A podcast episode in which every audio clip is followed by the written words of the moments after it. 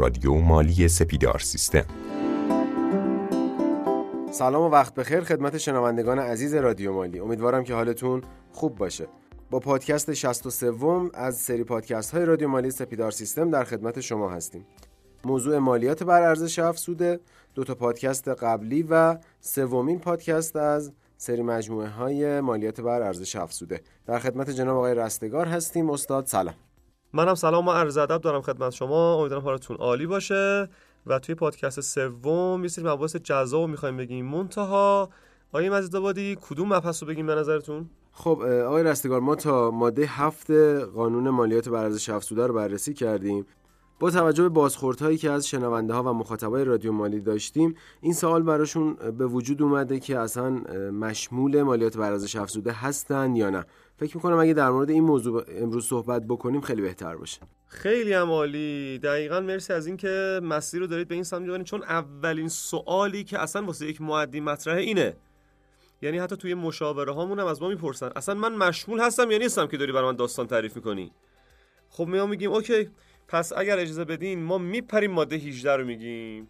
خب ببین دوستان ماده 18 فصل 4 ارش افسوده میگه معدیان مکلفند به ترتیبی که سازمان امور مالیاتی کشور تعیین و اعلام مینماید نسبت به ارائه اطلاعات درخواستی سازمان مذکور و تکمیل های فرم های مربوطه اقدام و ثبت نام کنند. یعنی چی؟ ما گفتیم که از ارش افسوده تصویب شد. یک هفته هشت و هفت. اصلا به نظر شما منطقی هست که یه دفعه بیاد بگه کل ملت ایران بیاین ثبت نام کنید. نه زیری ساختش هست نه معمورش به اندازه کافی هست نه اطلاع رسانی شده هیچی. به خاطر همین قانونگذار اومد به سازمان گفت آقای سازمان مالیاتی بیا کم کم بگو فلانی بیا ثبت نام کن. شما بیا ثبت نام کن شما بیا ثبت نام کن. به اینها میگن فراخان. پس فراخان هایی داریم که اومده توی فراخان ها گفته که شما بیا ثبت نام کن شما بیا شما بیا. که الان می‌خوایم فراخان ها رو بگیم. پس الان موضوع صحبتمون اینه چه کسانی و در چه تاریخ هایی مشمول شدن؟ به اینا میگن فراخان که توی هفت مرحله هم این فراخانه اومده. اگه موافق باشین شروع بکنیم. بله بسیار عالی. در خدمتتون است خب اولین فراخان که سازمان مالیاتی اومد گفته که شما بیا ثبت نام کن. یک هفته هفت بود. اینها بودن. یک کلیه وارد کننده ها و صادر کننده ها دو کلیه فعالان اقتصادی یعنی شخص حقوقی فرق نمی‌کنه. که مجموع فروش کالا و خدمات سال 86 شون 300 میلیون تومان یا بیشتر بوده. و کلیه فعالان اقتصادی که مجموع فروش کالا و خدماتشون توی پنج ماهه اول سال 87 125 میلیون تومان یا بیشتر بوده.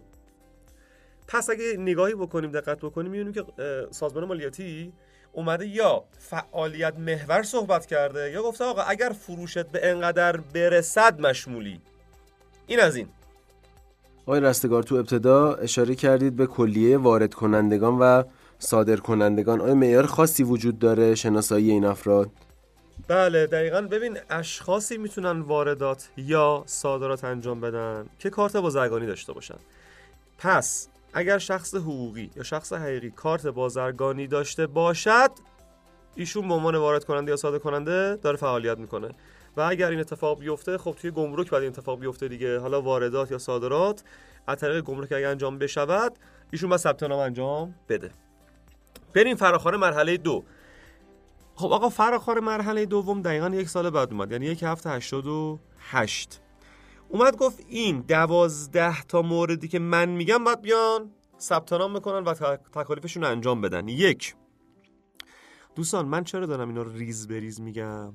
چون اگر شما بخواین مشاوره بدین یا اگر جهت اطلاع خودتون باید این ها رو متاسفانه یا حفظ باشین یا بدونید دقیقا کدوم شغل کی فراخان شد. که اگر ندونیم و ثبت نام نکنیم توی جرائم یه پادکست اختصاصی براش میریم حتما. خیلی مهمه. دوچار اون جرائم سنگین میشیم. خب. یک کارخانه ها و واحدهای تولیدی که برای آنها جواز تأسیس و پروانه بهره برداری از وزارتخانه زیر صادر شده یا می‌شود؟ این چقدر زیرکانه نوشتن. یعنی حتی اگر در شروف هم باشد و جوازی نگرفته باشد مشمول ثبت نامه. دو بهره برداران معادن. مشخصه سه اونایی که خدمات حسابرسی، حسابداری، دفترداری و خدمات مالی انجام میدن. چهار حسابداران رسمی و مؤسسات حسابرسی. پنج ارائه خدمات مدیریتی و مشاوره ای.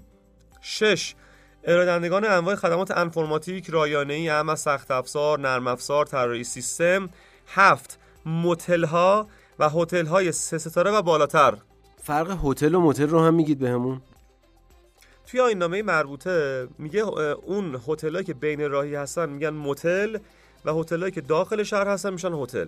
خب اینجا گفته سه ستاره و بالاتر. مشخصه دیگه. هشت بنکداران، عمده فروشا، فروشگاه بزرگ، واسطه های مالی، نمایندگان توزیع کالای داخلی و وارداتی و صاحبان انبارها. خب عذرخواهی می‌کنم. من کلام شما رو قطع می‌کنم. فرق بنکدار و عمده فروش رو هم بهمون میگی بله بنکدار میشه عمده فروش مواد غذایی ولی عمده فروش ممکنه هر چی باشه مثلا سنگ ساختمونی. اینم از این. نه نمایندگان مؤسسات تجاری و صنعتی اما داخلی و خارجی. ده اونایی که کار حمل نقل موتوری می‌کنن باربری می‌کنن زمینی دریایی هوایی. البته به استثنای اونایی که امر به امر حمل نقل مسافر اشتغال دارن چون تو ماده 12 بهش می‌رسیم. اونا معافن. 11 مؤسسات مهندسی و مهندسی مشاور و آخریش. مؤسسات تبلیغاتی و بازاریابی. پس شد یک هفته هشتاد و هشت. آقا فراخر مرحله سوم یک یک هشتاد و نه. اومد گفتش که این ریالیه یعنی بر فروشه. اومد گفت اونایی که تو سال 87 یا 88 مجموع فروش کالا و ارائه خدماتشون چه معاف چه غیر معاف فرق نمی‌کنه. از 300 میلیون تومن به بالاتر باشد مشمول فراخوان مرحله سوم هست. اگر دقت بکنید سازمان مالیاتی هی داره این تور مالیاتی رو وسیعتر می‌کنه که آدمای زیادتری رو هی بیان ثبت نام بکنن. دقت می‌کنید؟ اما فراخوان مرحله چهارم یک هفته هشتاد و نه شیش ماه شیش ماه. اگه دقت کنید داره این فراخوان ها update میشه. خیلی مهمه فراخوان مرحله چهار مخصوصا برای افراد عموم جامعه. ببین گفتش که صاحبان کارگاه صنعتی اعم صنفی و غیر صنفی که دارای حداقل برق سه فاز 5 آمپر باشند. خب به نظر شما فرق بین سنفی و غیر سنفی چیه؟ فکر می‌کنم سنفی ها زیر نظر اتحادیه فعالیت می‌کنن و غیر سنفی ها احتمالا نه. خب دقیقا درسته. مرسی از پاسخ شما. بریم دو. فروشندگان طلا و جواهر. خب قابل توجه خانمای محترم. خیلی هم بحث هستش. خیلی خیلی. موضوع تو جامعه. دقیقا. ببین یعنی از یک هفته هشتاد و نه به بعد طلا فروشی ها باید ثبت نام می‌کردن و از ملت ارزش افزوده می‌گرفتن. اما این وسط یه سری شیطنت ها اتفاق افتاد. متاسفانه آقای فروش ثبت نام نمی‌کرد تو ارزش افزوده. و متاسفانه به اسم ارزش افزوده از ملت 9 درصد رو می‌گرفت. این جیب خودش. و به سازمان مالیاتی تقدیم نمی‌کرد این 9 درصد رو. یه مسئله سری شیطنت ها به وجود اومد و فقط یه چیزی بهتون بگم. حالا فرق نمی‌کنه. شما هر کجایی رفتید که توی فاکتور از شما 9 درصد ارزش افزوده خواستن باید به شما گواهی ارزش افزوده رو نشون بدن. که حتما تاریخ معتبرم داشته باشه یعنی به تاریخ باشه منقضی هم نشده باشه. فرض کن شما میری چلو کبابی که توی فراخوان مرحله 6 فاکتوری که به شما داد دید نمیشه ارزش افزوده. بعد شما میگی آقا این 9 درصدی که در از می‌گیری گواهیت کو. اگر به شما گواهی نشون نداد اصلا نباید بدین 9 درصدو نمی‌دونم چند نفر از عزیزانی که این پادکست دارن گوش میدن این رایت می‌کنن. ما حداقل سر کلاسمون اینو میگیم هیچکی اصلا میگه ای واقعا اصلا هیچکی رایت نمی‌کنه اینو. خب اگر رایت نکنه ما باید چیکار کنیم؟ احتمالا روی فاکتور هست ما باید فاکتور رو تصفیه کنیم دیگه با اون مجموع خب ببین در ارتباط با این موضوع سازمان مالیاتی اعلام کرده که اگر کسی خلاف قانون اومد 9 درصد گرفت به سامانه 1526 داخل یک. می‌تونید اینو اطلاع بدین و آمار بدین دیگه چون داره تخلف می‌کنه. اگر کسی گواهی نداشته باشه یا حتی داشته باشه ولی منقضی شده باشه تاریخش اصلا حق نداره از شما 9 درصد بگیره. و سامانه 1526 هم تقریبا برای همین موضوع سازمان مالیات در نظر گرفته. خب.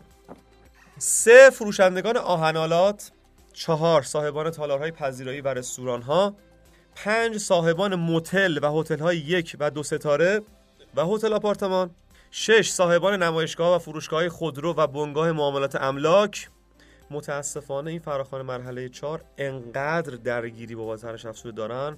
طلا فروش ها آهن فروش ها چون اینا متاسفانه اول اطلاع نشده بود. الان پرونده هاشون همه مشکل داره و خیلی داستان های دیگه. البته توی پادکست اگر بشه در ارتباط با رسیدگی ارش افزودن صحبت می‌کنم که خیلی پادکست جذابی انشالله خواهد شد. هفت صاحبان تعمیرگاه های مجاز خودرو. هشت چاپخانه داران نه اونایی که دفاتر اسناد رسمی دارن ده پلیس به علاوه ده و دفاتر خدمات الکترونیک 11 صاحبان دفاتر خدمات مسافرتی و جهانگردی و آخریش صاحبان سینماها، تماشاخانه ها و مکانهای تفریحی و ورزشی سوال این پادکست. ببینیم کی می‌تونه جواب بده که برنده یکی از ایونت های سپیدار بشه. سوال اینه مورد دوازده مگه ما نگفتیم سینماها؟ الان شما سینما که بری روی اون بلیتی که بهت میده مگه هر شب زدن؟ یا شما الان استخر که بری رو بلیتی که بهت میده مگه زده 9 درصد از افزوده نزده دیگه. پس چرا اینجا فراخوان مشغولشون کرده؟ این هم سوال هر کی بتونه جواب بده برنده یکی از ایونت های جذاب سپیدار میشه. خب آقا فراخوان مرحله 5 یک هفته 90 اومد گفتش که اینم برسه فروشه. اومد گفتش که اگر در سالهای 87 88 یا 89 مجموع فروش کالا و خدمات معدی بیشتر از 100 میلیون تومن بشه بعد ثبت نام بکنه خیلی شیک و مجلسی. فرخانه مرحله 5 یک هفته 90 فکر کنم خیلی واضحه. خب فراخوان مرحله 5 رو گفتیم چند؟ یک هفته 90 سازمان مالیاتی یه 4 سالی وقفه انداخت. فراخوان مرحله 6 رو یک یک 94 زد. حالا کیا مشمول شدن؟ چلو کبابیا. سالن های غذاخوری و سفرهخانه های سنتی. از یه طرف حالا اغذیه فروشی های زنجیری با مالکیت واحد و یا نام و نشان و عنوان تجاری واحد فارغ از مساحت محل کسب و کار. این خیلی مهمه ها. یعنی چی؟ یعنی شما سر کوچتون یه پیتزا فروشی باشه که زنجیره نباشه از شما 9 درصد نباید بگیره ها. این خیلی نکته مهمی بود. پس فقط اونایی که زنجیره ای مثل خیلی از این اغذیه فروشی که در سطح شهر دارید می‌بینید و خیلی هم خوب دارن کار می‌کنن. این زنجیره بودن جایی ثبت میشه آیا؟ یعنی اینکه من یه مغازه داشته باشم حالا یه مغازه دیگه هم با همون نام جای دیگه بزنم. آیا باید جای اعلام بکنم که من دارم فروشگاه های زنجیره ای تأسیس می‌کنم یا نه؟ بله شما زمانی که مثلا من یک چه می‌دونم یه پیزا فروشی می‌زنم با یه برند خاصی. بعد می‌خوام شعبه دوم بزنم شعبه سوم بزنم باید هم تو سازمان مالیاتی اعلام بشه و توی من بیارم هم تو پرونده مالیاتیم باشه هم به بیمه اعلام بکنم. این کار رو حتما من انجام بدم که این زنجیره بودنه خودشو نشون بده. اما فراخوان مرحله هفتم شاید می‌تونیم بگیم مهمترین فراخوان ارش افسوده است. یک هفته 95 اومد گفتش که آقا تیر خلاص زد.